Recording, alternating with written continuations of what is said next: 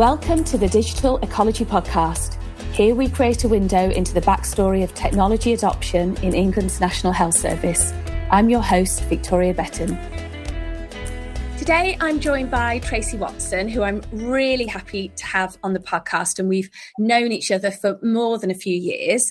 Um, Tracey's um, responsible for digital transformation at the Northern Care Alliance, and previously we first met when she was working at the centre, leading on partnerships and industry engagement for NHS Digital. So, um, Tracey, today we're going to talk about the human dimensions of change and very happy to have you here chatting with me.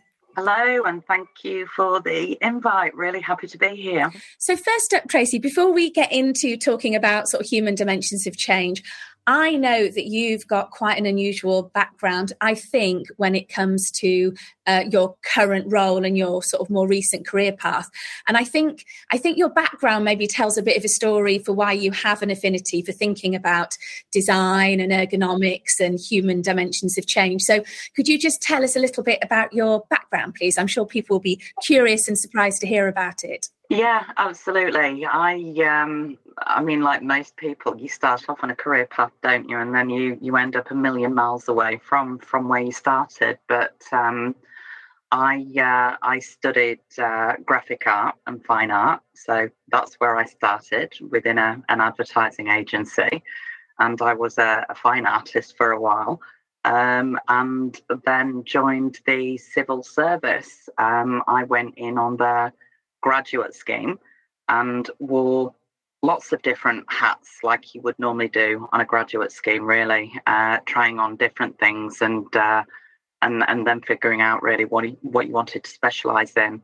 I came into the nhs and technology probably about 12 years ago now and that was only by accident. That was a, a geographical thing to be perfectly frank. I was uh, based in london at the time um, and uh, NPfIT um, headquarters, Connecting for Health, was was based in Leeds. So I came back home to Leeds, and that's that. That's why I found myself, I suppose, in uh, in in health and technology. But I should say, I, I started really my my health tech career wearing a commercial hat, so a million miles away from from a CIO.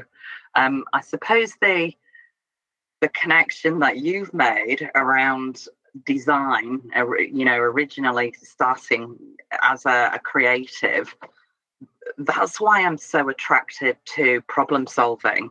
And for me, design is all about problem solving. Um, so we might be talking about, you know, designing systems or processes, but it's kind of all the same space for me, whether it's a blank piece of canvas or, you know, an advertising brief or uh, you know thinking about a new way of trying to deliver care for patients.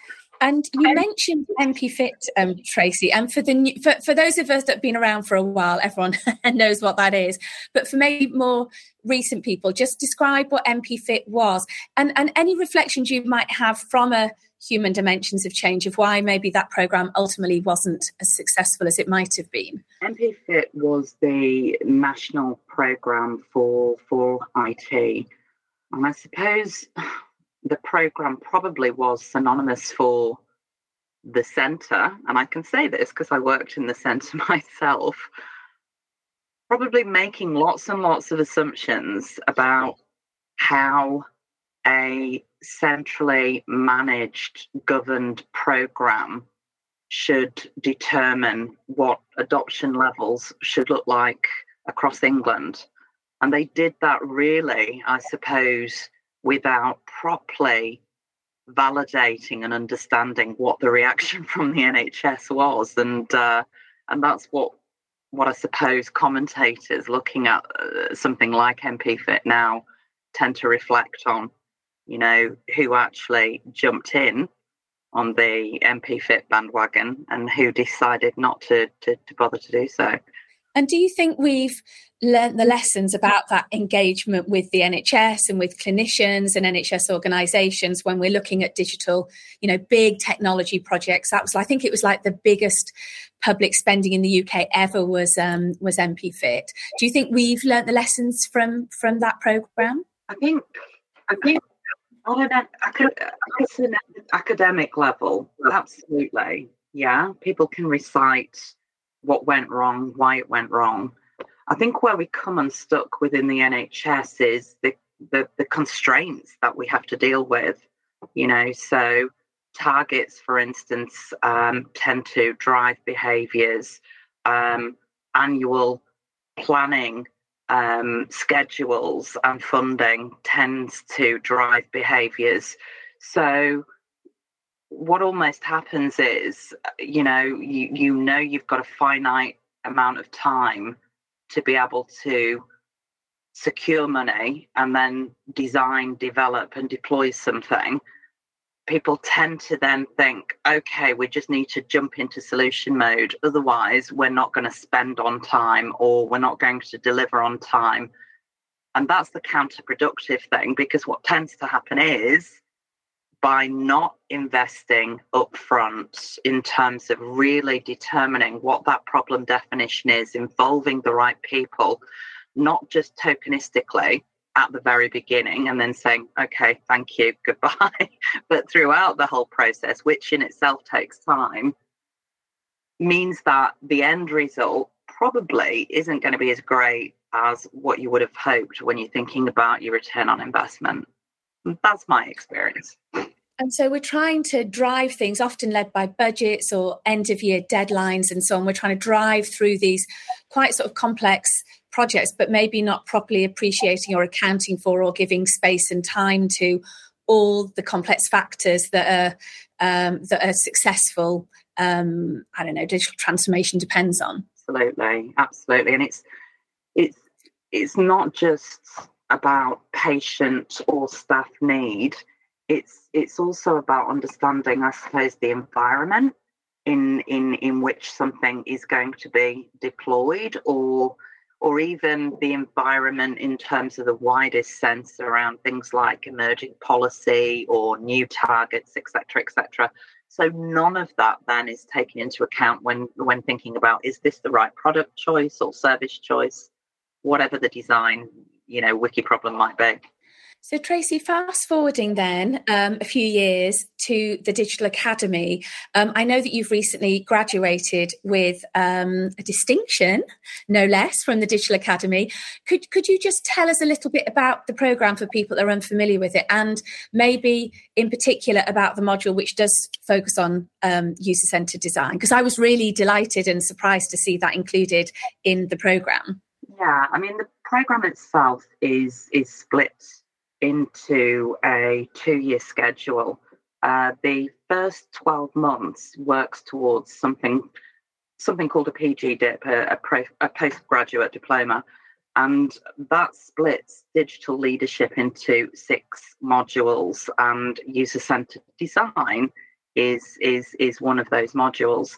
At the end of that 12 month period, you can then decide, you know, decide to go on, do a dissertation, and then translate that then into a, uh, a master's. So tell and, and and and just to be clear, then the Digital Academy is run by the NHS for sort of aspiring and current digital leaders, both clinical and operational um, leaders. So it's great that that grounding in user centered design is um, uh, is is you know people are being exposed to that approach. And you actually decided that you were going to focus your master's dissertation on that topic. Tell us about why why you decided to do that. It's something that i feel quite passionate about because when you work in technology there's a tendency to really focus on the actual deliver and deploy aspect of technology without thinking about the discovery part that comes before that and the people. And, you know, there's lots and lots of academic studies out there that will tell you that regardless of the amount of money the NHS has invested into new tech um, and uh, and digital per se, there's still not sufficient evidence to say this is making a huge difference. We're really leveraging that investment. And then you've got to ask yourself, well, why is that the case? Why why is it we're spending all of this money and we're not seeing the types of outcomes that we'd expect. And it all comes back to people. You know, um, Bob Wachter in his review back in, I think it was 2016, said it's it's really not about the technology. It is about the people that you're you're actually aiming the technology towards. So, you know, it's it's it's not sufficient just to think about trying to automate current process because that's not gonna that's not gonna transform anything. It's really all about working with clinicians, um, service users, whoever the end users are, and really trying to understand because digital's an enabler at the end of the day. So it's really trying to understand exactly what it is that's not working and what it is you need to do to try and transform those services so you're able then to leverage much better results and then you think about the technology in terms of how it enables that and to really kind of get into what is it that we're trying to do and how we're going to improve things etc etc you've got to understand you've got to have a a, a more in-depth understanding of the people that you're aiming it at and i think to be honest with, with you victoria i don't think there's any board um, you know, or senior management um, leads that would argue that people are not centric to all of this. I think the question is how we get there. You know, what what what methods and techniques we use to really understand, appreciate, and empathize with the people that that that that we're trying to service, and therefore come up with design solutions that are not only going to be sticky, they're going to work, people are going to want to adopt them, but they're going to be sustainable as well. So that, that that's my passion, really, in a nutshell, in terms of trying to crack that. And you've hit you've um, you've hit the nail on, on on the head of for me. I think that um, that we we pay lip service. You talk a lot about clinical engagement and involving people, but I don't think we've always got the rigor in terms of the methods to, to actually do that in practice. So, so maybe before we talk though about um, methods, I know you interviewed lots of people for your um, research as well. So, could you give us a flavour of what sort of things were um, your um, interviewees saying? And of course, we were just coming out of COVID when you did it as well. So, I'm just wondering whether there were any themes around culture and COVID and, and some of the challenges the NHS had experienced during that time? My, my, my study research um, predominantly focused on qualitative research and, uh, and observation. Um, I split my research group into three. Um, one being UCD, user centered design experts that actually did understand uh, the discipline um, in detail, but certainly the other two groups, which were executives and change practitioners, for, for want of a better description, weren't that conversant with UCD. So it was really interesting to um, get a feel for what their reaction to UCD was. And it was, I suppose, it was less about um, utilizing a method or a process or a technique to, to, to be able to kind of, you know, unearth exactly what users wanted. It was it was more to do, I suppose it was more to do with culture. And it's it's it's funny you should say, you know, following COVID, because um, I think during COVID, especially if you worked, you know, within a provider landscape, it was very much command and control. It needed to be. Um, but then post COVID, people felt that they'd not moved from that command and control. And user centered design as a mindset is is is really about thinking about bottom up rather than top down. It's bottom up trying to influence you know what what new policy might be or what new process might be it's not just about digital um, so for me that that that that that was the recurring theme, that that that came across um, how do we alter mindset culturally? How does the bottom up feature because you'll have a lot of organizations saying we want to create the right conditions um, to be able to afford staff the ability to come up with um, innovative ideas around how we can solve certain problems or think about new ways of trying to work smarter or to try and optimize what we're doing. We've got we've got lots of wicked problems across the NHS. Um, but then you've got to go back and examine the conditions and say, hmm, have you really set the right conditions to allow staff to be able to feel that they're being listened to or there's not a load of red tape that they need to go through before they're able to platform their opinions so so it was an interesting study because what we were able to i suppose surface was a more i suppose important factor around what's in inhibiting people from being able to kind of demonstrate that they actually want to be part of a solution. So rather than thinking about how can we adopt UCD as a technique or a method or a process and thinking about, well, how do we fulfill that? It was more organizationally, how do trusts need to adopt this as a mindset rather than a method? And, and when you interview clinicians, because I know you interview clinical leaders, so you've sort of got the operational side of the organisation and how it incorporates this approach maybe into business change and so on. How, how did clinicians sort of respond to, or where you've tried out these methods, how have they sort of responded to this more sort of participatory approach, I guess? So I think it's right to say clinicians are always spooked, especially CCIOs, when they're invited along to a workshop and they might be, um, to quote my CCIO, who I work closely with, a kidney doctor, yeah, and then suddenly he's he's been asked to comment on new new ways of clinically working in the community.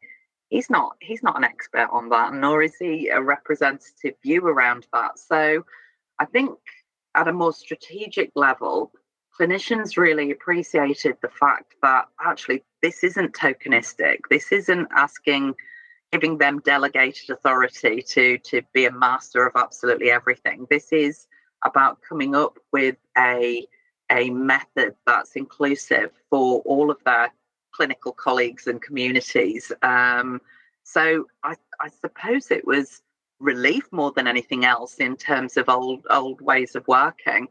I think I think when we've utilized UCD within the trust that I've worked within, we've we've had a an overwhelming um, positive response. Really, not only because they've been given an opportunity to share their views, ideas, etc., etc., um, but also they can see it as an emerging capability that really helps the organization think about how we can design better, how we can um, create, you know, a different aperture, I suppose, for the clinical voice.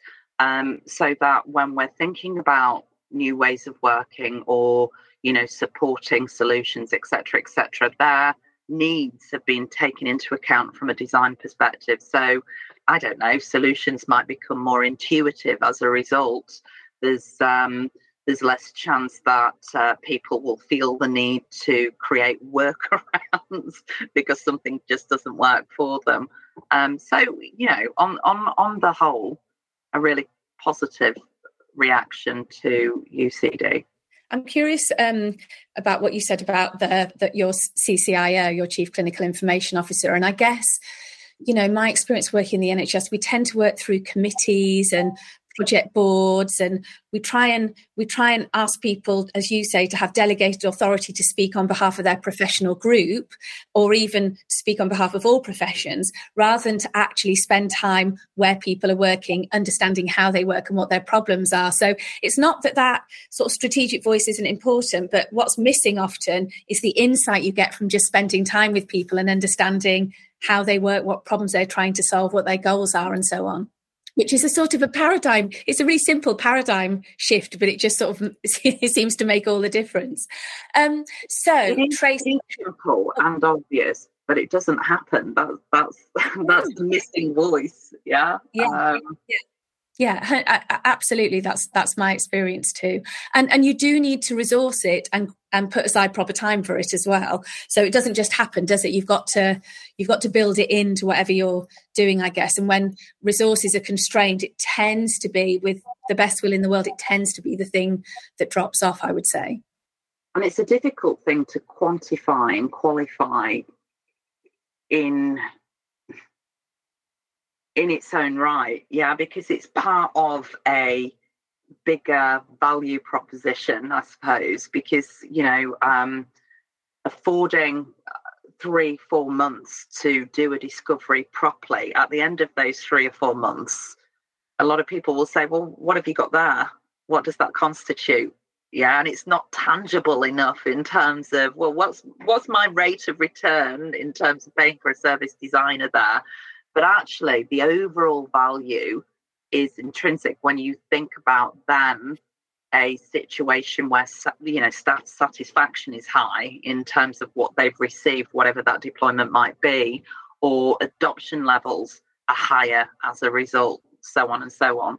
So it's a contributing factor rather than a standalone and um, and it's an emerging it's not emerging in the um, tech world but it certainly is within the nhs because you know, if if if if you think about government per se, I think it was um, oh gosh, uh, 2010 maybe when uh, Martha Lane Fox did her review around how government needed to design services um, in a much smarter way for citizens.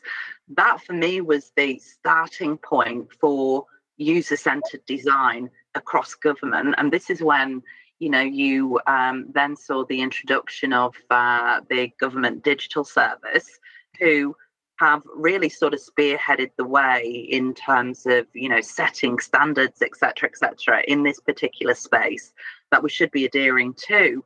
You know, um, making sure that when we're investing in certain services, that user research has been undertaken. So you are thinking about those optics. Um, I think within the NHS, it's still fairly embryonic. Certainly, national entities like NHS Digital have been on this UCD journey probably for the past seven or eight years. Um, but it's it's it's still a relatively new thing for providers and now ICBs. So that's the perfect segue then, Tracey. If you can dredge your memory back, I'm sure you don't want to think too much about that dissertation. I'm sure you're glad it's over. But what were the key sort of themes and recommendations that, that you made then? And, and who were they for, by the way? Were they for trusts or integrated care boards or for the centre? What just give us a flavour of, of the sorts of key recommendations that you sort of came up with? I wanted to really focus on uh, provider trusts. Um, I wanted to uh, be able to develop a, a, blueprint for trusts thinking about um, UCD. Well, not necessarily thinking about UCD on its own, thinking about how they might become more user centric. Um, so, my study really focused on um, the prioritization of uh, digital transformation and how that demand for transformation really took into account the end user. So how we needed to really sort of emphasize more on what can we do to ensure that transformation really does think about you know the service user or you know the uh, staff member etc etc um, my my conclusions really again it wasn't just how can we fulfill this new capability it was it was how we can think about adopting user centricity um, as a mindset. So i i i really boiled it down to um, four success factors and that was around leadership and strategy culture and people business practice and um, UCD methods. Um, so just to give you a little bit of a feel for that, rather than kind of recounting back the entire dissertation, under leadership and strategy, um, it's all about having you know the right signals top down that UCD is absolutely okay, and we should be um, creating the right environment for people to feel that their voice should be should be heard. Um, so it, you know, one of one of the recommendations that I um, that I felt was necessary was appointing a board member to look at the trust's um, UX, UX, you know, user experience maturity, and oversee, be accountable for overseeing that that that maturity grow. Um, another thing was, you know, around um, the the board properly understanding what UCD is and what that would mean in terms of, you know, how they operated, for instance. And it was also about valuing um, user experience. So rather than thinking about success metrics in terms of, I don't know, if you're implementing a new EPR, has it has it you know has it been delivered on time? Um, you know, did it come in on on budget? And um, you know, what was the disruption that it may or may not have caused when uh, when when you deployed, rather than just the conventional factors? To be able to go back and revisit on a continuum w- what the end user feels about it whether whether you know it is intuitive for them whether or not it um it it has hit the satisfaction levels that we anticipated it, it might do so that being a you know a key metric in in in how we measure success i mean certainly i thought about other metrics um, around the other three dimensions but that gives you a flavor of the stuff that that I came up with. And is there anywhere we can find it, Tracey? Can I link to it from this podcast? Is it online? She's I'm pulling a face, by the way, for people that obviously can't see her. I'll have to find that out for you and come back to you. Well, I think I'll be trying to persuade Tracey to uh, put it online somewhere because it really is a great piece of work, and I think um, I think many people would find it very um, very useful. And you have got those four recommendations or sort of areas for recommendation set out so clearly.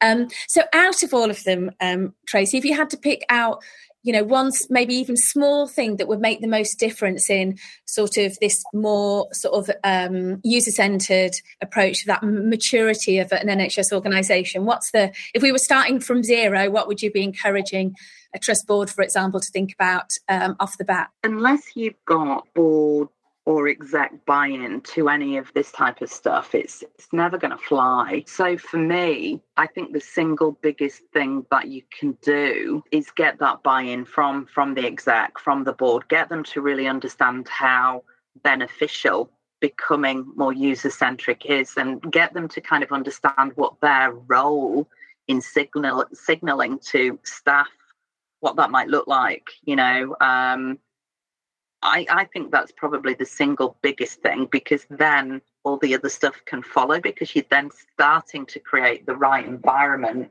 where people feel it's okay to invest what is needed in terms of whether it be user research, service design, whatever that might be. Um, so I, I would I would definitely say board exec signaling to create the right environment. And going back to the beginning of our conversation, you know that that we talk a lot about engagement and involvement and participation, but we don't always have the methods to do it. Is maybe a message to the board, you know this is important already, it's in your business case. Here are the tools and the methods and the approach that will actually enable us to do that properly. I think with anything like this, you almost need to start small. Um, you need to think about how you can prove the concept. Yeah. Um, and it doesn't have to be a big project. It can be, you know, it can be something where I don't know, you're you you you you're just um, improving process, but you can demonstrate exactly not only um, you know what what what improvements were sought, but the process that you went through, how how people reacted to that, um, and I suppose why UCD methods work better than any other change process that might be utilized within your trust.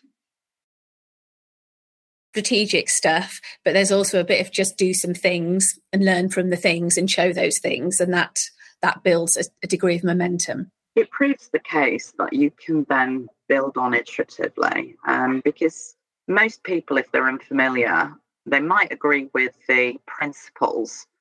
But then if you confront them with a business case around, well, this is what it's going to cost, they're going to need, you know, um, some some support in trying to kind of understand exactly what you're advocating. So I think the best way of um, trying to prove a case is um, is to demonstrate it. Thank you so much for joining me today, and it's been um, brilliant to hear about your experience and your research and the themes and the recommendations. I am going to try and convince you to put that online somewhere because I really think people ought to have an opportunity um, to read it. And it did get a distinction after all, so it was clearly very good. Um, but Tracey, thank you so much for joining me today. Thank you for listening to the Digital Ecology Podcast. Please like, subscribe, and review via the usual channels. My book, Towards a Digital Health Ecology, is available via Amazon, and you can find me on Twitter, LinkedIn, and Medium at Victoria Betton.